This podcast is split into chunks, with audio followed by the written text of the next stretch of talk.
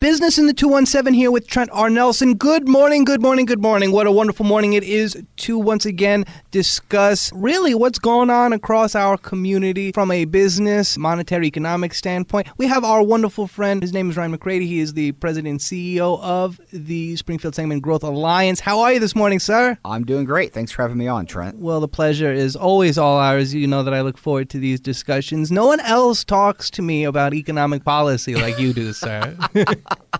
well, there's a lot of people that are glad they get a break from me for a while. I'm sure that we come in here. So if we're the excuse to get you out of the office, then we'll take it, sir. Sir, as you know, you obviously keep your eyes and ears peeled all across the community each week as best you can. You're a busy man, so we forgive any lapses. We are also not perfect. Of course, the water rate hikes, that's a, a problem we touched upon a circumstance, I should say, that we touched upon, a problem for many, a circumstance for all, uh, that we touched upon in our last discussion. Uh, but in the time since, uh, we have been given a bit more information as per exactly why these water rate hikes are being proposed, why they're deemed excruciatingly necessary at this point.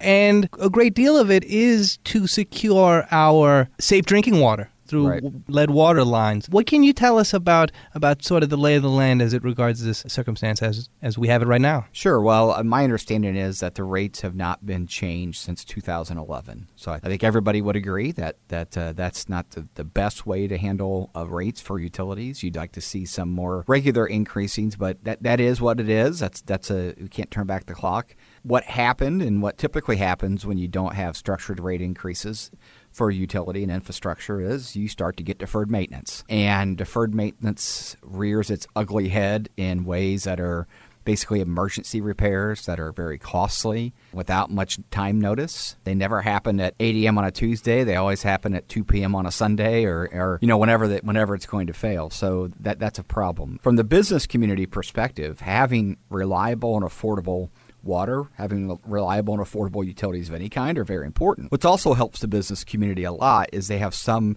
they have some predictability to what the rates might be. So I think a lot of us could agree that over the last 12 years, we've probably uh, subsidized or paid less for water than what we should have but also you know it's it's difficult for businesses to make an adjustment of a large increase in one year. So what uh, we hope that the city of Springfield can do is come up with more of a long-term rate model for, for the for the adjustments. Uh, I'm not sure what's going to happen with the proposed increases. I don't have any I don't have any intel on that, but um, we will continue to chat with the city staff. I I'm sensitive to the situation they're dealing with. They have a water fund that's uh, my understanding needs the revenue. They have deferred maintenance. They need to replace lead water lines. I understand all that. But like most public infrastructure systems, the bulk of the system is funded through commercial industrial use. They're your really, really big users that are using a lot.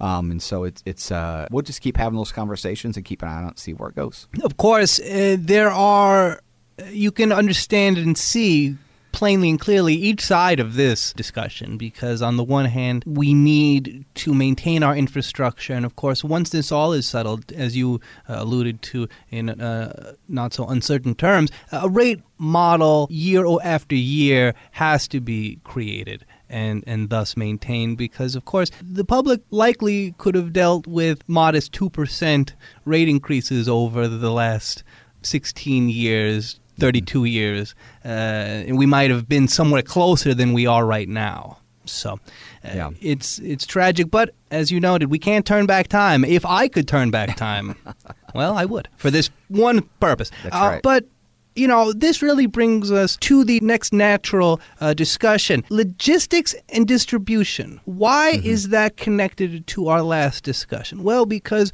when we have proper logistics set up uh, and we know our circumstance, we know the procedures, we have a plan of action, as it were, a consistent plan of action, we don't perhaps get saddled with mass rate increases because we've been taking care of our infrastructure, we've been uh, mindful. Now, of course, sir, we do not have any major logistics and distribution groups with us. Is that correct? Yeah, we have some, but okay. not, I wouldn't say we have a large scale okay. logistics distribution center at, at this point. Well, and sir, to that point, we've heard over the last four years, right? The COVID era brought in uh, the term into the vernacular supply chain.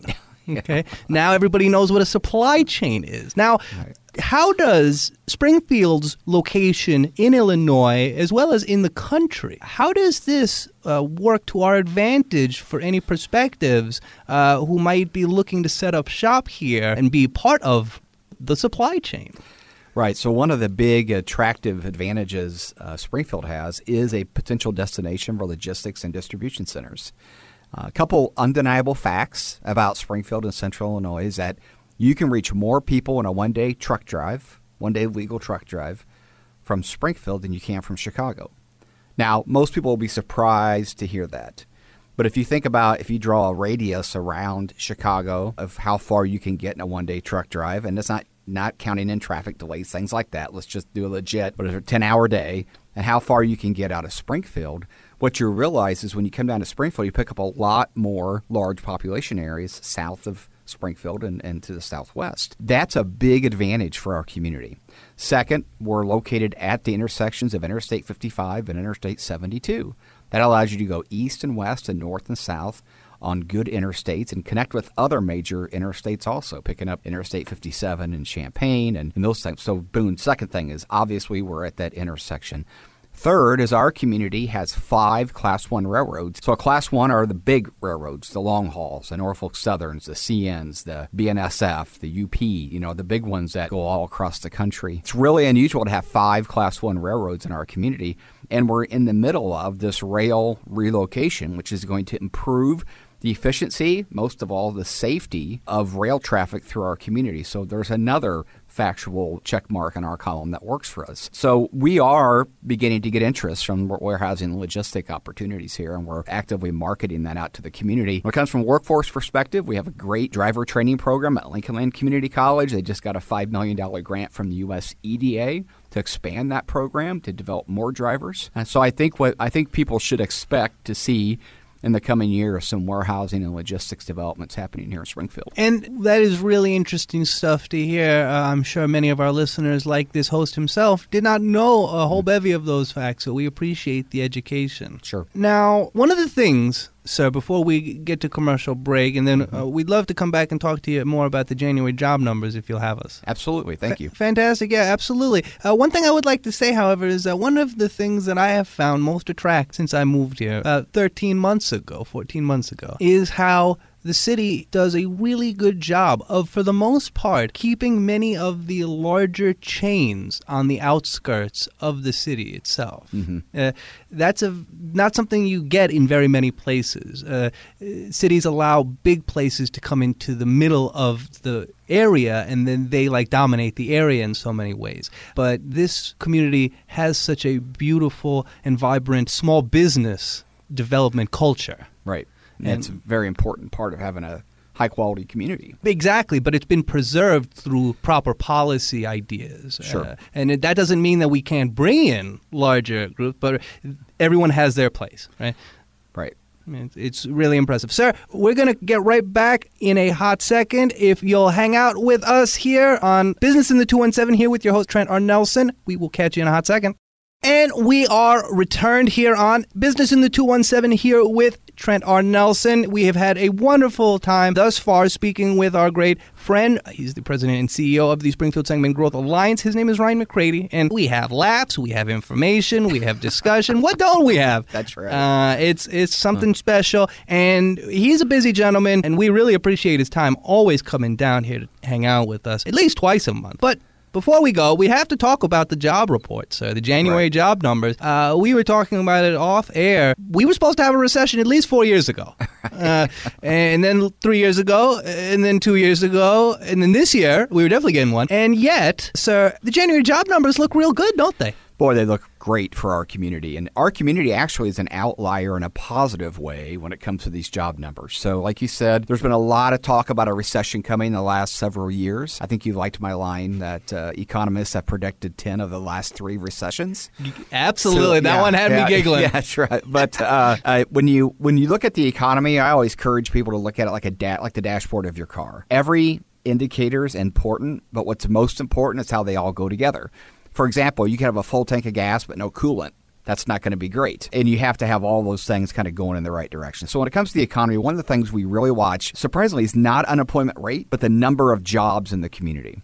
That's the most important thing because we want to see more people working and living here. When we look at our jobs report that came in for January, the Springfield area has about 1,900 more people actually employed than we did a year ago. So think about that. Back to 2023, back when we were, I think we all felt like we've really bounced back from from the pandemic, and uh, so maybe job things have leveled off. We heard some of this national concern about recessions. We heard all these things. What I can tell you is in Springfield, people are getting up and going to work still, and I think we had one of the highest percentage increases in working people across the entire state. We did area. absolutely. Yeah. I saw that data as well. It was very impressive. It is, and and the Midwestern work ethic's a real thing, and it's alive and well in here here. The other item we watch is wages.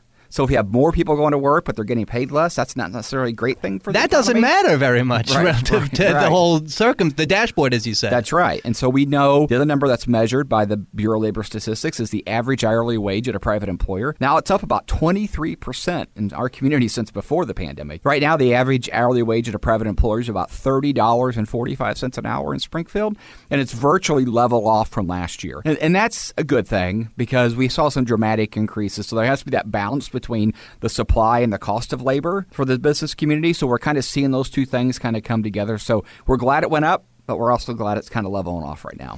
Well, much like climbing a mountain, right? Mm-hmm. When we climb mountains, not that I'm a big mountain climber, but I've read a couple books on the topic. um, base camps are a real thing. Right? right? We go up a they certain are. amount yep. and then we chill out for a bit and then we yep. go up a bit more. And we want to be doing that consistently and to uh, kind of mix the, the, the, the two stories. We don't want to hang out at base camp for too long. Right. That's right. right. But we, we want to keep climbing that mountain steadily. And yep. um, no, it's like you said, sir. It is fantastic to see. Springfield is a town where everyone is trying to as I say, boogie. Everyone's trying yep. to get stuff done. Right. And when you hear the other newspapers around the state, the other publications, the other radio stations, when you hear everyone else talking about Springfield's high numbers, right? That right. that is a testament to our collective and individual community members. And we're grateful well, for them. It is. And businesses that are here now and businesses that are thinking about coming here measure that. They look at that number. They want to know that number. They ask me that number when I go to conferences.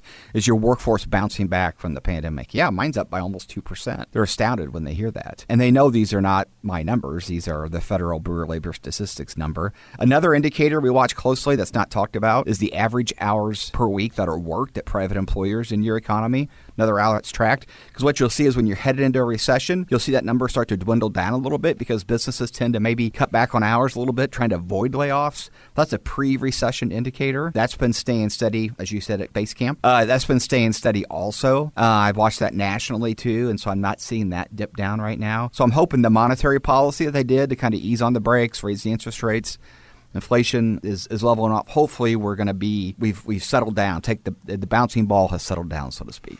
Well, that is wonderful to hear. Of course, we, as you noted, sir, so often uh, companies will try to be proactive to sort of cut off a recession, and yet, uh, unfortunately, the truth of the matter is uh, the micro function of laying a person off affects them economically, and of course, we all know where that ends up. Uh, sir, will you come back and hang out with us again in a couple weeks? Talk more about all of this wonderful information, the in- innovations, uh, positive and negative, going on across the community? I'm happy to. Thanks for having me on. Oh, the pleasure is always all ours. Ryan McCrady, the president and CEO of the Springfield Sangamon Growth Alliance. Uh, we just enjoyed a fascinating chat with him, as always, here on Business in the 217 here with Trent R. Nelson. Go out and enjoy all of the beauty that Springfield has and enjoy everything that we have built together.